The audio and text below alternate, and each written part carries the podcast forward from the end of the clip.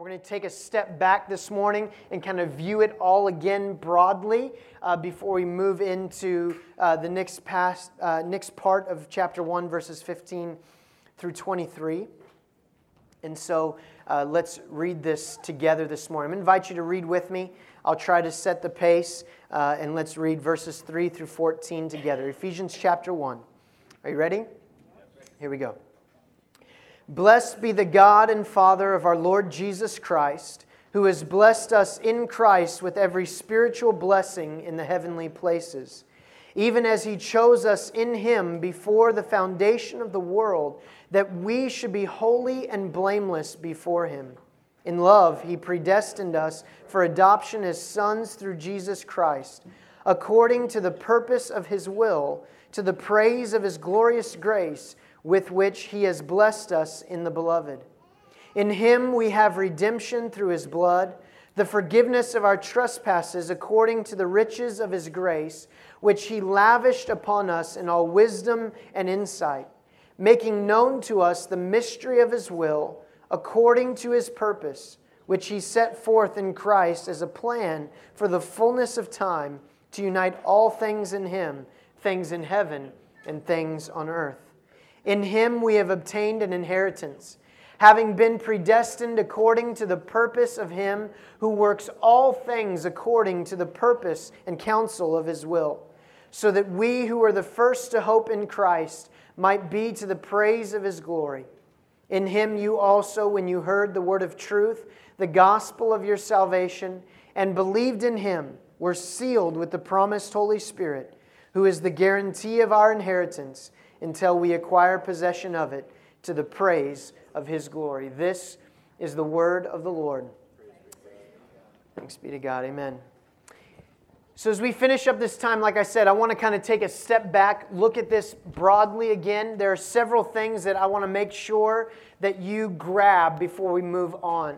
And when we first walked through this, we said that what Paul is establishing here, and even though this uh, passage of Scripture is very doxological in nature, that means that really what Paul is doing right at the outset of this letter, right, right after he kind of says, This is who I am, Paul, an apostle of God by the will of God, to the church in Ephesus, he, he breaks into praise.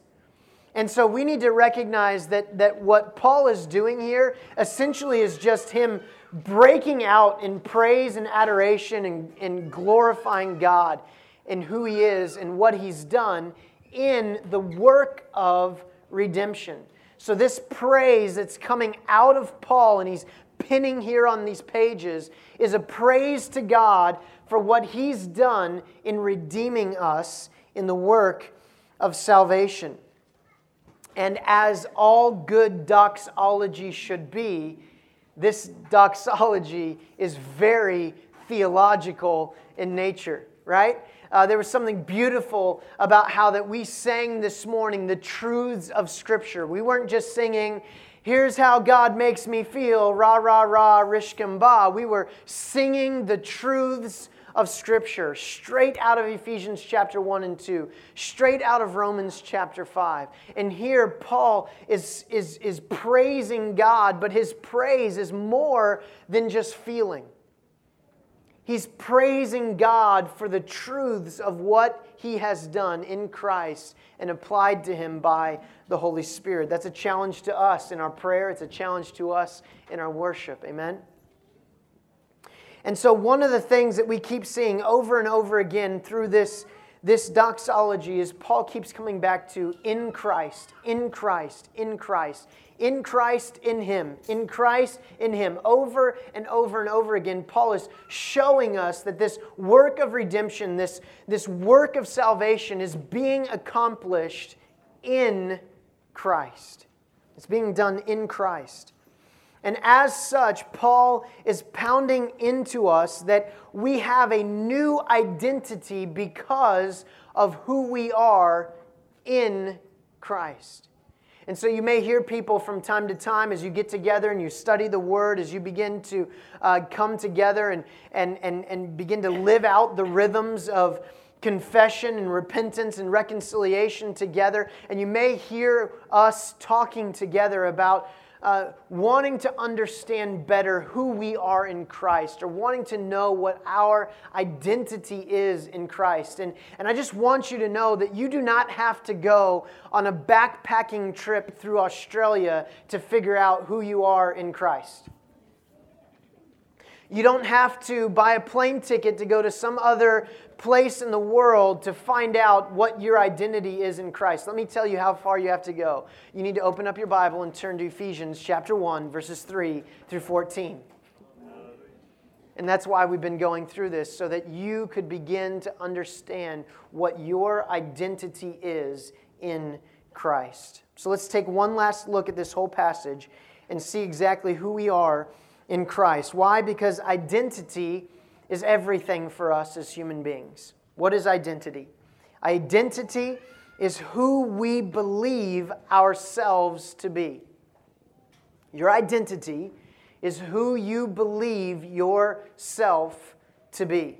And every single one of us identify in different ways, times, and places with different things because we are trying to associate ourselves with something so that the world will perceive us the way that we want to be perceived. The problem with that in the Church of Jesus Christ is that's the world's economy. That's how the world says you become something, is that you become something by doing something or by buying something. So that you uh, present yourself to the world as the kind of person who does these things, right? Now, I'm, I'm not going to pretend like I am, I am uh, somehow removed from this. This affects me too. I would love the world to think that I'm the kind of person that goes surfing because I love surfing. There's only one problem with that I've never surfed before in my life. I've tried. I've paid for lessons and showed up on multiple times, and God, in His providence, for whatever reason, probably to save my neck, made sure that for whatever day that the sea was like glass on that day. So I've never surfed. A lot of people can't believe that. I because I, you know, I'm like, yeah, I'm like this. I yeah, California man, hang loose, let's go. I, I've never surfed before in my life. Okay. And there are other things and times and places of my life where I've tried to present myself to be a certain way so that people would perceive me in the way that I wish to be perceived. But that's the world's economy. And the Bible says that, that we, our identity is formed in a different way. So the world says you have to do in order to become. But the Bible would say that it is by understanding who God is and what He has done that informs who you are. And then once we figure out who we are, now we can begin to do the things that flow from who we are in Christ because of who God is and what He's done for us in Him. Amen? Your identity today, who you perceive yourself to be, is shaped by the dominant story in your life. The circumstances and situations that have led up of every day of your life leading up to this day have informed to you what who you are.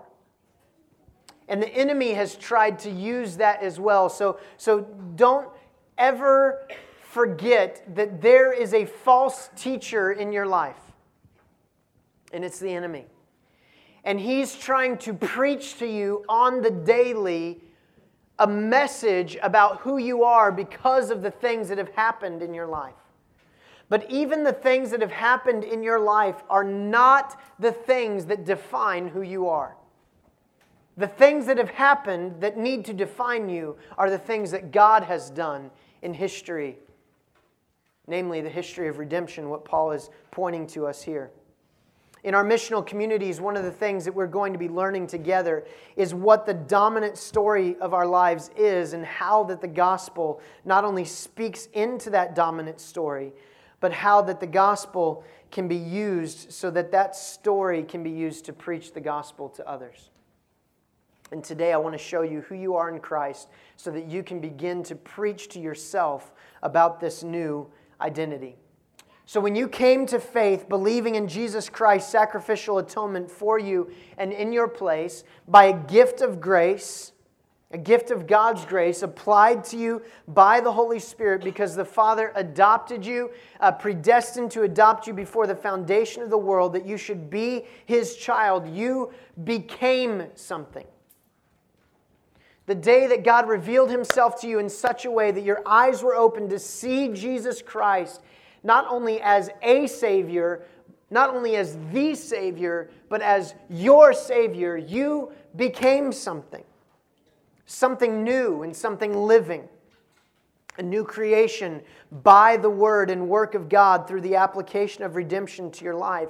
And you now have a new identity. 2 Corinthians chapter 5 says that the old things have passed away, and behold, all things have become new. You are a new creation in Jesus Christ by his word and through his work you have a new identity. If that, if that does not describe your experience, and I have good news for you today, you can experience that today. You can experience what it means to become a new creation today if you will, by a work of God's grace, believe in the gospel.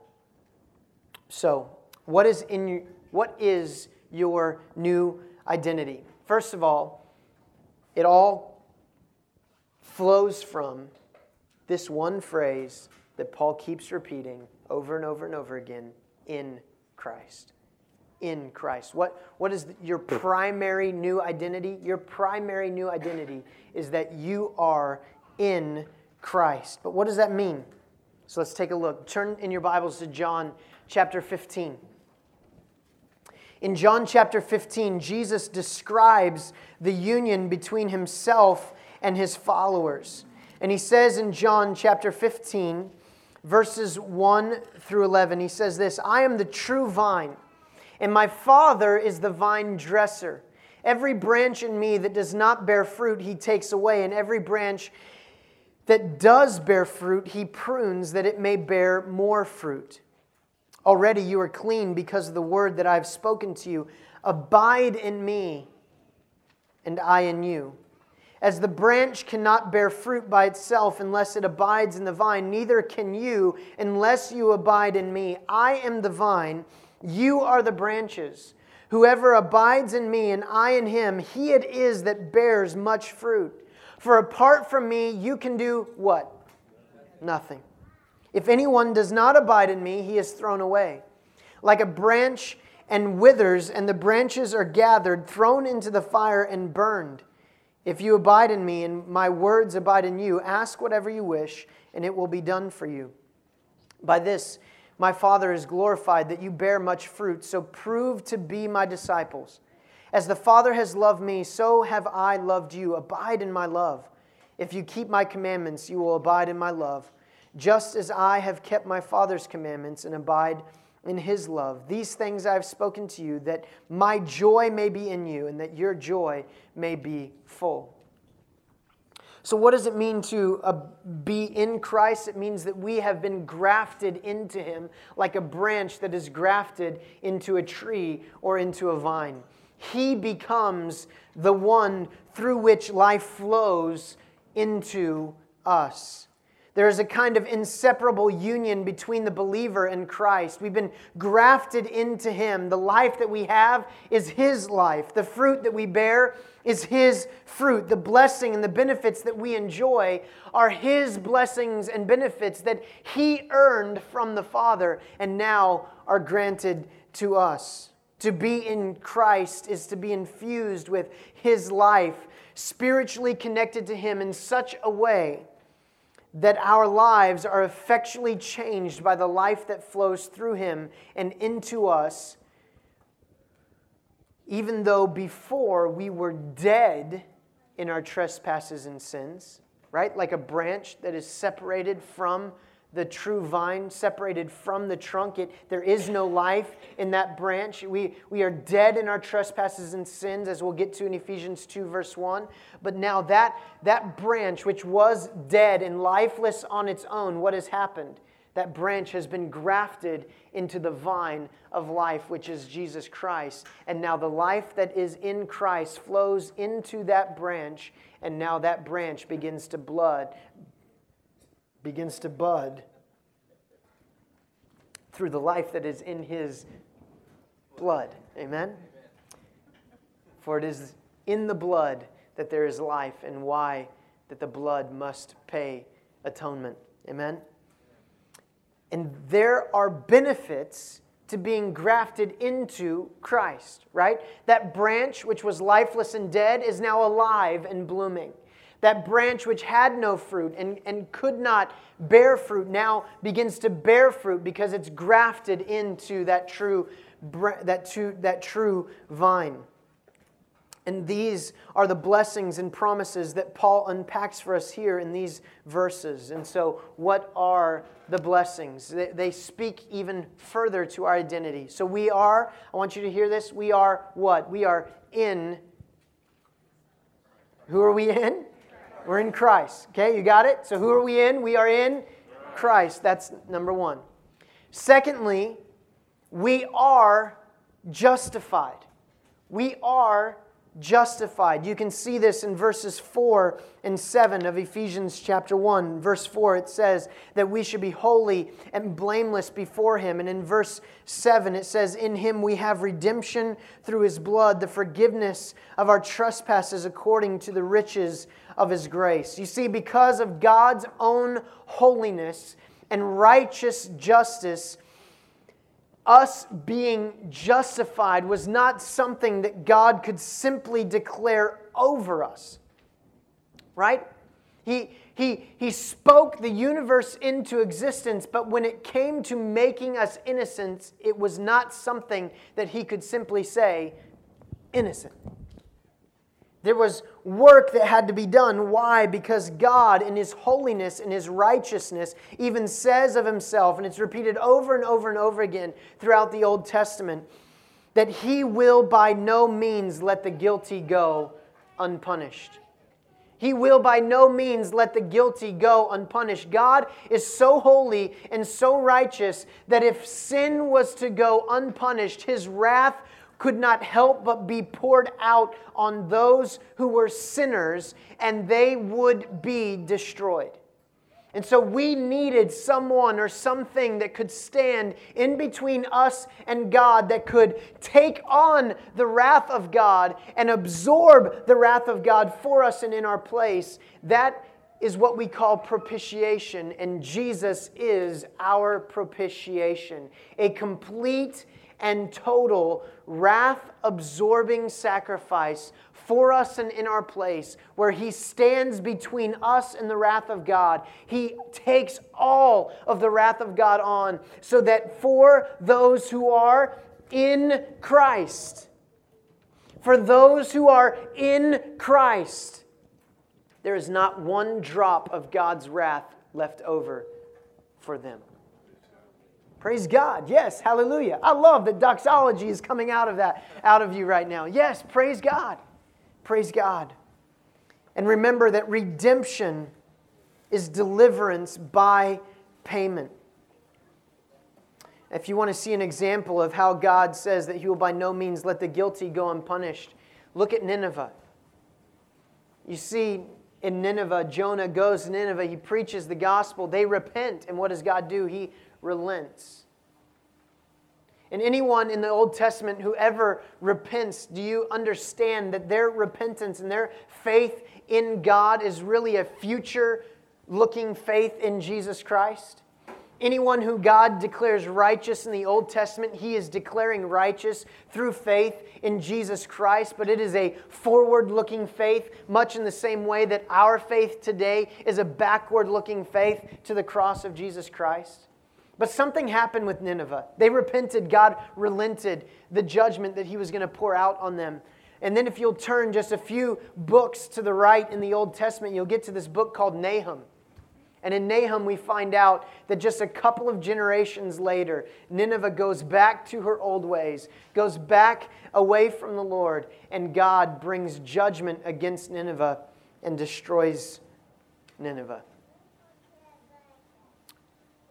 But that judgment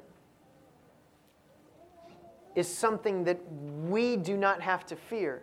Why? Because where Nineveh was called to repent, they had no propitiation for them. But Christ has become a propitiation for us. A price had to be paid in order for the very people that God had chosen to be delivered and freed, to be justified before Him. Jesus Christ died for our sins and He was raised for our justification. Because we are in Christ, Jesus' substitutionary atonement through His perfect life, death, burial, and resurrection for us and in our place, God justifies us before Him as if we had never sinned. And that's what justification means. It's essentially saying, just as if I had never sinned. That's justification. Romans 8, verse 1. There is therefore now no condemnation for those who are. Do you hear it? For those who are in Christ Jesus. Romans 5, 1 through 3. Therefore, since we have been justified by faith, we have peace with God through our Lord Jesus Christ. Through him, we have also obtained access by faith into this grace in which we stand. And we sang it this morning, and we rejoice in the hope of the glory of God. If you are in Christ, then you are also justified. So our identity is this we are in Christ and we are justified. Thirdly, we are also adopted. Verse 5 He predestined us for adoption as sons through Jesus Christ, according to the purpose of his will. John 1:12 in the beginning of his gospel account John points us to adoption when he says that as many as received him, him being Christ, he gave the power to become the sons of God. God has, by a gift of grace, through the means of faith in his Son Jesus, applied to us by the Holy Spirit, adopted us as his children. This means that not every person born on the earth today is a child of God in the same way. We are, all of us, every person conceived in the womb, made in the image of God, and are image bearers of Him. But it is only those who, by grace through faith, believe in Christ and are grafted into Him that become the children of God through adoption. And if we are in Christ and we have been justified and we are adopted, then we find a new federal head, a new familial and paternal representative in place of Adam. And why did this adoption take place? Well, what does it say in verse 5? It is according to the purpose of His will. Now, why does this matter? This, this really, really matters. Why does it matter? I want you to think about adoption. Think about if you've ever known anyone who has adopted, and there are some in here that have adopted and are going through the process of adoption. Think about adoption and recognize that the child did not come to them. Right? In the process of adoption, the child does not go around town uh, looking for uh, parents to elect for themselves. Right? No. Rather, what happens? Parents go and they elect for themselves children to be adopted. Yes, even in our natural system, that is the way that it works. The child did not come to them. He or she did not petition for them to come out of their comfortable lives and expend the energy necessary to adopt them. And they did not adopt based on any knowledge of good in that child, but simply based on the fact that they knew God had given them love in their hearts for this child, especially when parents are adopting infants. Amen? But imagine if years down the road, right? So we have some in this room that are in the process of adoption, some that have adopted, and, and we know some of these kids. Imagine if years down the road, you're, you're with these kids and they've grown up a little bit, and you hear them talking, and you hear them talking to someone, maybe their friends, about how they were adopted. And imagine if you heard the words coming out of their mouth that they started taking credit for their own adoption.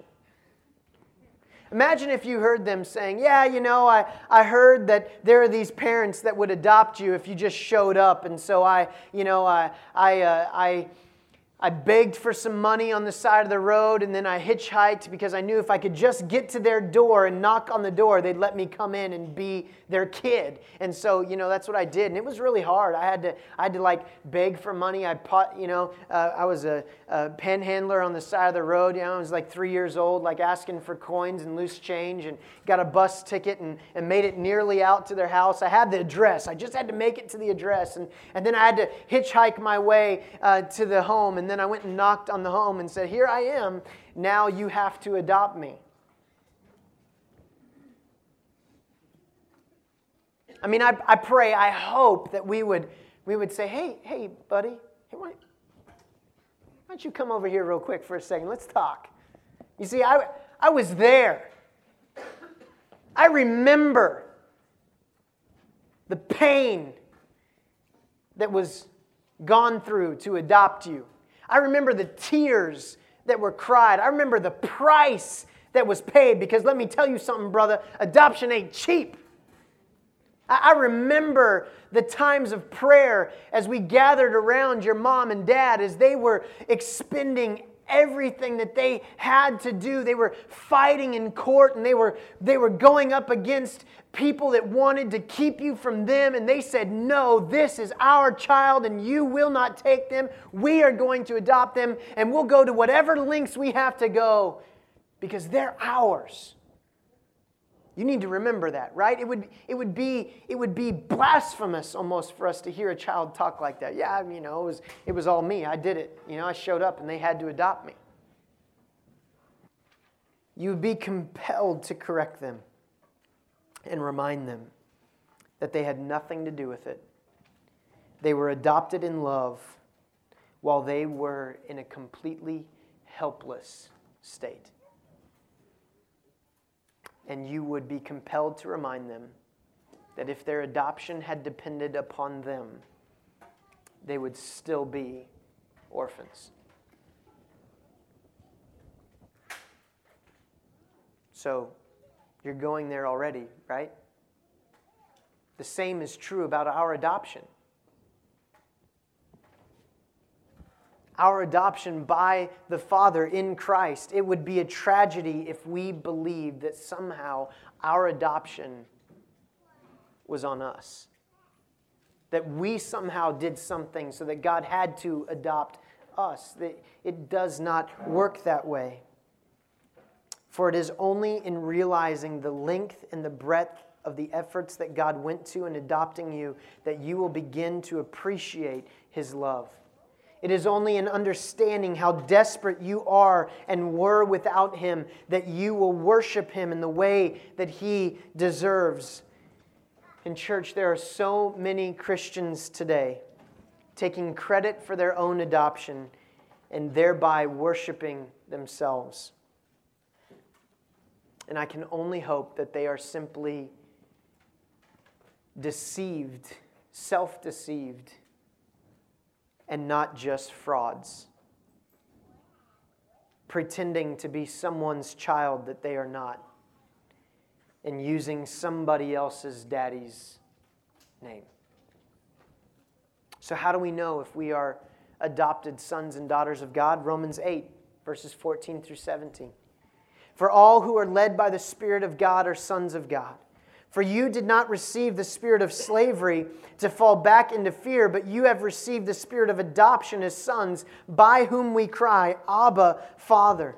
The Spirit Himself bears witness with our spirit that we are children of God, and if children, then heirs, heirs of God and fellow heirs with Christ, provided we suffer with Him in order that we may also be glorified with him. Now let's let's touch this because we talked about it last week. Again, another verse that at first glance may threaten your security. Did you hear it? Provided we suffer with him, right? Provided we suffer with him. So we must ask the question is this passage of Scripture threatening our security in God?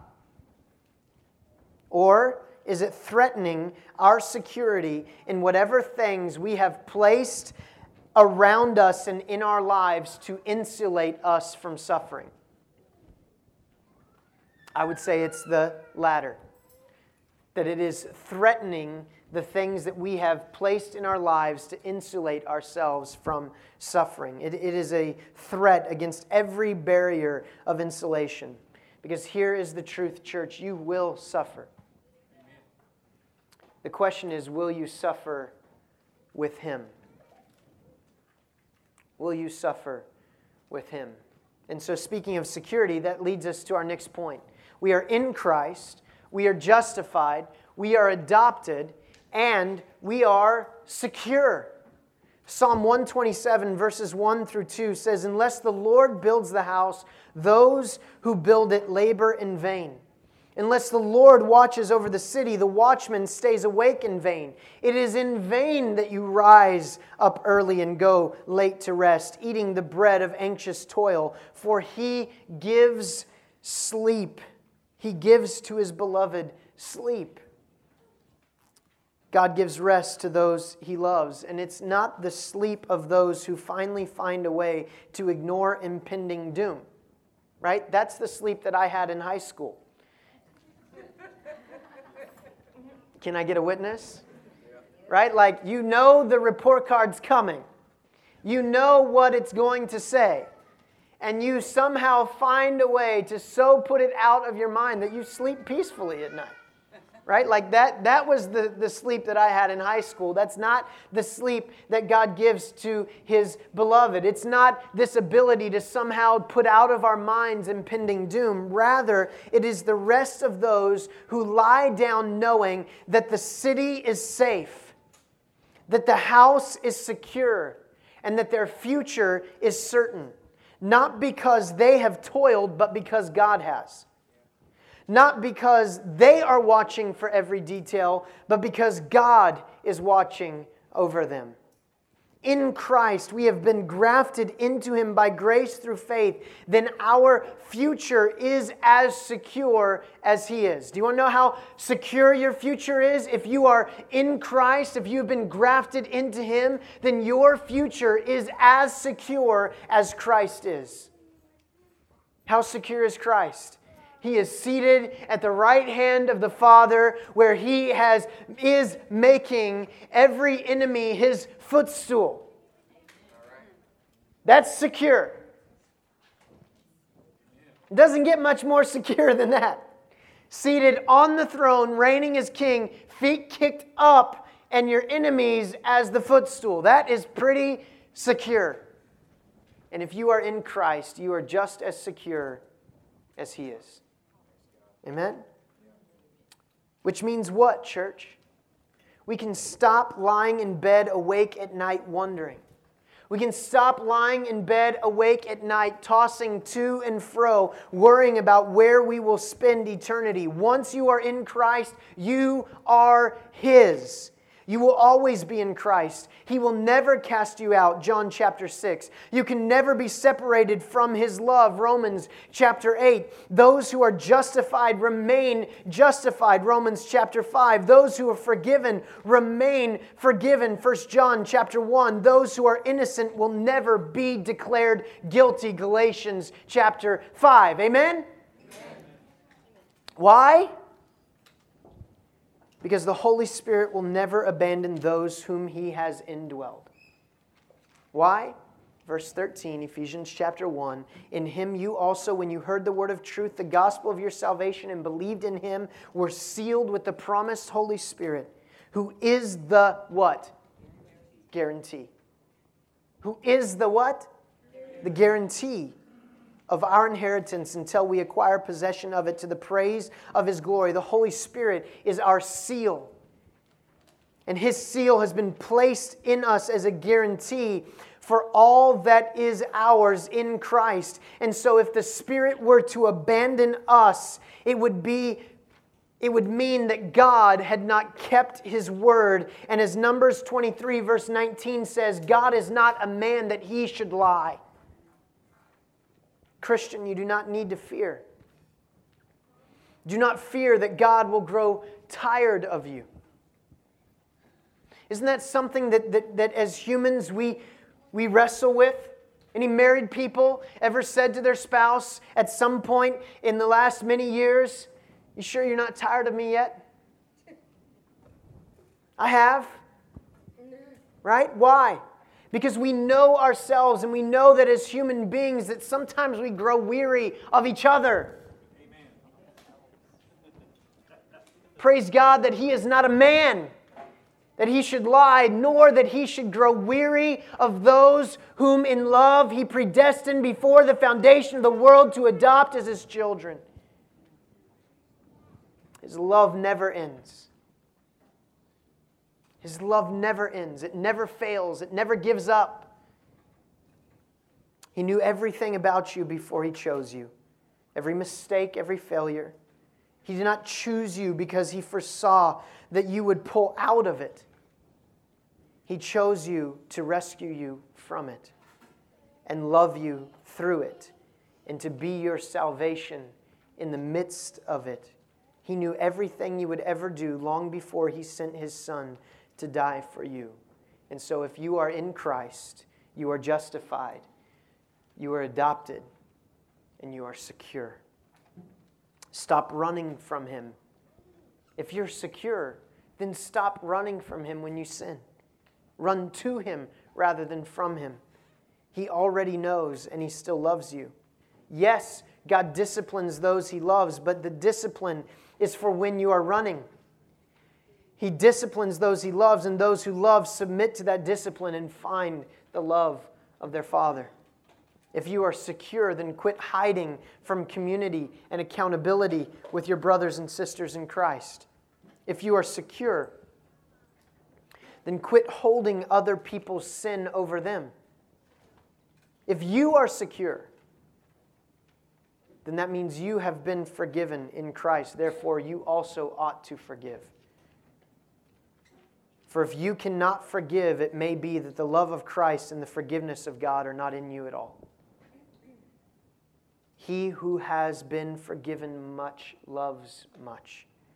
Not just the one who has forgiven them but also all those who need his forgiveness as well. So we are in Christ, we're justified, we're adopted, we're secure, and that means we are free. Look at verse 7 again. In him we have redemption through his blood, the forgiveness of our trespasses according to the riches of his grace. What does redemption mean, church? Redemption means deliverance by payment. What does it mean? It means deliverance by payment. You are free.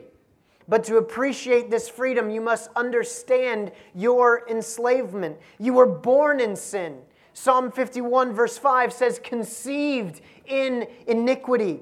We are not born tabula rasa. We're not born clean slates. We are born in sin as far from God as we will ever possibly be in that moment. We are born in sin, and it's why every single person born needs a Redeemer. You were born in sin. And even if you are in Christ, you may still wrestle with the presence of sin, causing you to at times be a slave to what others think about you, or making you care more about the approval of men than of God. Perhaps you even live chained by the shackles of addiction to destructive substances or behaviors, or you're just stuck in patterns of sinful behavior and selfish desires.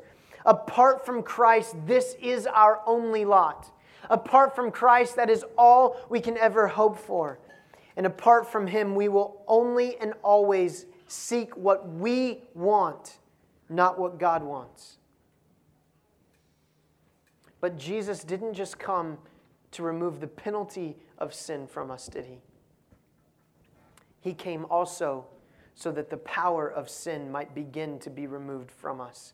He came also so that one day the presence of sin would be completely removed from us. And so, if you are in Christ, then you have been set free from the law of sin and death. You've been given new life, and you are now free to live unto Christ. You have been reckoned as crucified through the death of Christ on the cross. Your punishment and execution has been carried out, and you, hear me, you cannot be tried for the same crime twice. Let that sink in a little bit. If all of your sin past, present, and future, has been put onto Christ, if He truly has become our propitiation and our expiation, if He truly is the substitutionary atonement for us, and all of our sin was imputed to Him, and all of His righteousness has been imputed to us, and if God looks at the sacrifice of Christ and reckons us as crucified with Him, Galatians 2, chapter, uh, verse 20 says, What? For I have been crucified with Christ. It is is no longer I who live, but He who lives in me. And this life I live, I now live by faith in the Son of God. If we are crucified with Him, then that means our sentence has been carried out and we cannot be tried for the same crime twice. Amen. What does that mean? That means the gavel has come down, the sentence has been declared. And the judge looks to us, and what does he say? You are free. You are free. You're a free man. John 8, 34 through 36. Truly, truly, I say to you, Jesus said to them, everyone who practices sin is a slave to sin. The slave does not remain in the house forever, the son remains forever. Here's security in those words. Verse 36 So if the Son sets you free, you will be free indeed. Amen? The Bible is clear. All that belong to God in Christ, He has given the Holy Spirit to conform you to the image of His Son. Your heart of stone is exchanged for a heart of flesh, and He has promised to begin the process of changing your desires. We call this sanctification. Before Christ, you could only choose what to do, what you wanted, but now, by the power of the Holy Spirit living in you, you are free to choose what God wants. And do you see the difference? If you are in Christ, then you are free, free from the dominion of sin. Jesus did not just free us from the penalty of sin, but He is freeing us from the power of sin. And if you are in Christ, then you are free to stop sinning. Hear me say that again. If you are in Christ, you are free to stop sinning. And you have the power to overcome sin and to do those things that are good. Does that mean you will ever stop sinning completely? Yes! Yes! Yes! Yes! But when? When you stand before your Maker and you look in your Savior's eyes for the first time, not only will the penalty of sin have been removed, not only will the power of sin completely be removed, but the presence of sin will finally and completely be removed so that there is no more insecurity, no more lying, no more hiding, no more shame, no more guilt, no more anything. You will enter into the presence of complete love, and love will drive away fear, and you will live in complete complete freedom and joy in your Redeemer. Amen. Will you ever quit sinning? Yes, yes, yes, yes, yes. Is that time now? No, no, no. No, it is not. This side of heaven, we will remain simul justus et peccator, as Martin Luther would say, simultaneously saint and sinner. We will wake up every morning, sinners in need of a Savior. And we will lie our heads down at night in the sweet rest and sleep of a God who loves us, reckoned as saints because of the sacrifice of Jesus Christ for us and in our place. So we're in Christ, we're justified, we're adopted, we're secure, we're free. And yet, we're unfinished. This is where we were the last couple of weeks in verse 11 and verse 14. In him we have obtained an inheritance. And then you get to verse 14, and what does it say? The Holy Spirit is a guarantee of that inheritance until you acquire possession of it. We must understand that this work of the application of redemption to our lives is an already not yet work. And if we do not understand that, then we will fail to see God working in this way. You are unfinished. I am unfinished. We are unfinished. And that should give every single one of us hope this morning. Not only are we unfinished, but none of us are at the same level of completion. Each one of us is being worked on at the pace and the precision of the Master. Christ has saved you if you, by grace, through faith, have come to Him. And yet you still need saving every day. Christ has begun a relationship with you, yet you often run away. Christ has redeemed you, yet you still run back to old sins and old ways and still even find new ways to do it as well. And so do I. This is why we must remember who and whose we are. This is why we, much, we must preach the gospel of Christ's redemption and salvation to ourselves every single day. And it's why we will preach it here every single week. So that the story of Christ and his redemption can become the dominant story of our lives and give us the new identity that is ours in Christ. We must remember that if we are in Christ, then we are alive. The dead branch has been grafted into the true vine. And if we are in Christ, then we are justified, and that means we are forgiven. And if we are in Christ, then that means we are adopted, which means that we are sons and daughters of the Most High God.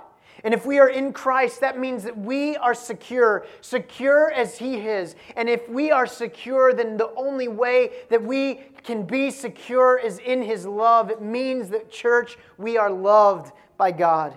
And if we are in Christ and we are free, and if we're free, that means we have been empowered. And yes, we are unfinished. But we are guaranteed all as a work of the Father, in the Son, and by the Holy Spirit. And I say with Paul this morning in Philippians chapter 1 verse 6, I am sure of this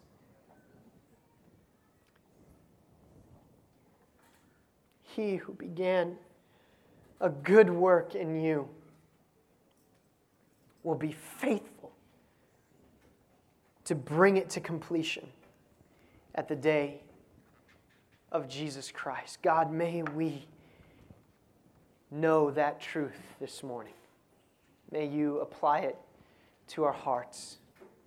Even this morning, God, as we come to the table, we come to partake of the Lord's Supper, to feed on Christ in our hearts by faith, may this truth be applied to our hearts that though we are unfinished, you will be faithful to see the work that you have begun in us through to completion, even to the day of Christ Jesus' return.